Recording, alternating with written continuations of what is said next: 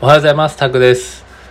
えー、皆さんいかがお過ごしでしょうか？まだまだ暑いですね。エアコンないとしんどいですよね。えー、僕はあの、週末週末土日サッカーの試合連続で やってたんですけど、まあもう死にそうな暑さの中、もう体も重かったんですけど、まあなんとか、えー、やりました。そして、めちゃくちゃ焼けました。やっぱり日焼け止めないときついですね。はい。もう完全に油断しちゃったらもう首がヒリヒリしているえー、月曜日です。はい。ということでですね、まあ今日はですね、えー、まあ今日のお話すテーマとしては、まあアドラー心理学のお話をしていきたいんですけど、え、昨日ちょうど図書館に行ったんですよね。え、僕はすごい図書館好きなんですけど、え、図書館で、えー、プラプラと見てて、まあ結構心理学がも好きなので見てたら、ちょうどアドラーの本があって、えー、パラーとめくった時に、えー、この、こういった一一元、一、一言ですね、一言があって、えー、あ、いいなと思ったので、それをシェアしようと思います。えっ、ー、とですね、それの、まあ、文言というと、言うと、次ですね、次のことですね。はい。えー、いい剣の所有者が、いい剣の使い手とは限らないっていう話ですね。いい剣の所有者が、えー、いい剣の使い手とは限らないと。はい、そういった、まあ、もうその、この言葉だけちょっといいなと思って、すごい、ペラペラってめくってたんですけど、止まって、まあ、じっくり読んでたんですけど、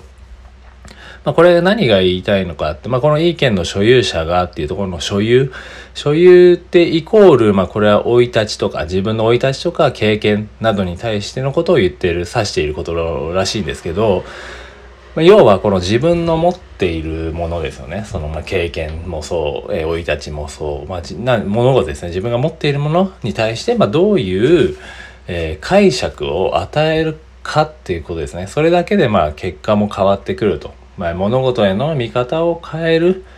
えー、っていうだけでこう、まあ、未来も変わるというか、まあ、自分の心持ち次第で変わるみたいな、っていうことをこうお伝えしてた文だったんですけど、えそういったことで、まあ、アドラーの名言ということで紹介紹介されてたんですよね。まあ、結局、まあ、プラスに何かその自分の生い立ちとか、えー、なんですかね、経験に対して、じゃあそれをプラスにするのも自分であり、マイナスにするのも自分ということですね。僕はそう、こういう考えがすごいなんか、まあ勇気をもらえていいなと思って、その結果自体にこう、なんですかね、結果、物事が起きたその事象、事象っていうのは難しいですけど、物を起きたそのことっていうのは本当に別に何にも、多分プラマイはゼロ、ゼロじゃないの。プラマイゼロというか、えー、ないんですよね。別にプラスでもマイナスでもない。ただ起こった出来事だと。じゃあそれがプラスかマイナスに転じるときはどうなのか。どういう時かっていうと、やっぱり自分がそこの物事に対して、どういう、えー見方をしているかっていうことがすごく大事だなっていうところだと思います。えー、それはまあ自分もこう自分のね、それぞれ、まあもう皆さんももしかしたらそういう経験はあると思うんですよね。一つの物事、まあ、例えば、まあ、よく具体例とかで言うと、こう、まあ、生い立ちの部分で言うなら、まあ、貧しい家庭に育ったとか、まあ、裕福な家庭に育ったからとか、っていう、まあ、その、げ、なんですかね。まあ僕らが選べなかった物事があるじゃないですか。生まれた時からその環境があると。まあ、例えばね、そういうちょっと恵まれない国に生まれるだとか、すごい恵まれてる国に生まれ、まあ僕ら日本人は結構恵まれてる国ではありますけど、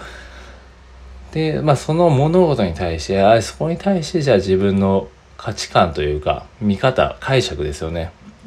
あ、俺はこんなとこで生まれたんだから、もうどうしようもないなって思うのか、あじゃあこんなとこでね、生まれてしまったけど、それはでも自分の力で変えていけるかって思うのか、っていう本当シンプルにそういったことだけでも、やはりそのモチベーション、自分をこうモチベートするというか、っていう部分にも関わってくるんですよね。それずっとね、マイナスマイナスになってしまえば、そのマイナスかもしれない。まあ、まあ、マイナスとは言わないです。別に貧しい国に生まれたことはマイナスとは言えないです。ただただこう、なんですかね、一般的なただ価値観。価値観なんて人が勝手に作り上げたものなので、一般的な価値観の中でたまたまさ、じゃあ貧困な国ですよとか生まれね、なってるだけで、ただでもそこに対しての価値観、解釈っていうのは別に誰で自分で変えられるわけですよね。で、それでただネガティブに捉えて終わるのか、それも一生で終わるのか、じゃあ俺はここから抜け出して、えー、もう豊かになって見せるとか、ね。こういう環境だからこそそういう気持ちになれる。そういう人の気持ちに寄り添えるとか、っていう解釈にできるわけですよね。まあそれは本当にこう、それだけじゃなくていろんなことにこれ当てはまるわけで、やっぱりその物事、起きたことには本当に何でもないんですよね。本当に物、起きたこと。まあ結果もそうですよね。例えばテストに、試験に落ちるとか、まあ何でも就職に落ちるとか、恋人に振られるとか、まあ何でもまあ別にそれマイナスだけじゃないですけど、まあ、結婚するとか何でもね、何でもですけど、それは別にもう起きたことであって、それに対して、じゃあ、プラスかマイナスに感じるのが自分次第と。はい。で、まあ最初の言葉に戻ると、やっぱりその、いい剣の所有者が、いい剣の使い手とは限らないですよね。だから結局言うと、いい経験を持っていても、えー、いい経験を持っているから、このいい使い手とは限らないということですよね。いい人生を送れるとは限らないということです。そこに対してじゃあどういう自分の解釈を、えー、価値観を与えるのか。っていうところが、で、それだけでもすごい変わるってことですよね。なんで、すごいこう勇気をもらえる一言だな。まあ、結構ね、前なんだっけ、嫌われる勇気？ってなんかアドラー心理学もありましたけど、やっぱり結構アドラー心理学ってそういう勇気をもらえる心理学だったりするんですよね。なんで僕は結構それが好きなんですけど、まあ、物事に対して自分で解釈を与えると。っていうふうにこう、まあ今からでもできるわけですよね。うん。なんか日頃からそれはすごく簡単にできること。本当に自分の心持ち次第なんで、それはもう今、今この瞬間からできますよね。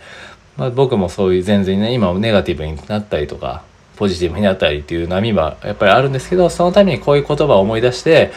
で、あ、ここの価値観、あ、なんで自分は今こう思ってんだろうとか、そういうふうにまあ、一回ちょっと一歩引いて、えー、自分を外から見るイメージで、こう価値観自分の何ですかねその見方をちょっと変えてみる。じゃあ今までこう見てたけどじゃあこうなどうなんだろうみたいなところを試して試して試してそう自分の中でこうアップデートしていくっていうことはすごく、えー、効果的かなと、えー、思います。なのでちょっといつもねすごいネガティブな人には特に効果的かなとまあポジティブすぎる人もあれですけど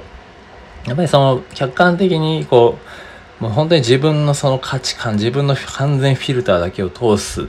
だけではなくたまにこう、それがね、うまく作用してないんであれば、心理的にうまく作用してないんであれば、一歩引いて、えー、一回その解釈を、えー、物事に対する解釈を変えてみるっていうのを、えー、していくといいかなと。えそういったことをちょっと昨日ね、ちょうど、ちょうどいい言葉を見つけたので、えシェアさせていただきました。えということで、まあ今日はですね、まあ先ほど言った、えー、いい剣の所有者がいい剣の使い手とは限らないということです。なんで、まあ価値観をね、何か起こってることに対しては自分次第で、え、プラスにもなるし、マイナスにもなると。まあ、全ては自分次第だと思っておくと結構、え、勇気づけられないですかね。まあ、環境とかは関係ないということですよね。っていう、まあ、僕はそういうふうに思うように。そう思うとな、自分が強く持てるんで、はい。うまくそういうのも使っていくといいと思います。はい。ということで、今回は、え、アドラー心理学のそういったお話をしていきま、しました。えー、では、本日も、暑いですが、え体調に気をつけて、え頑張りましょう。ということで、また明日、ありがとうございました。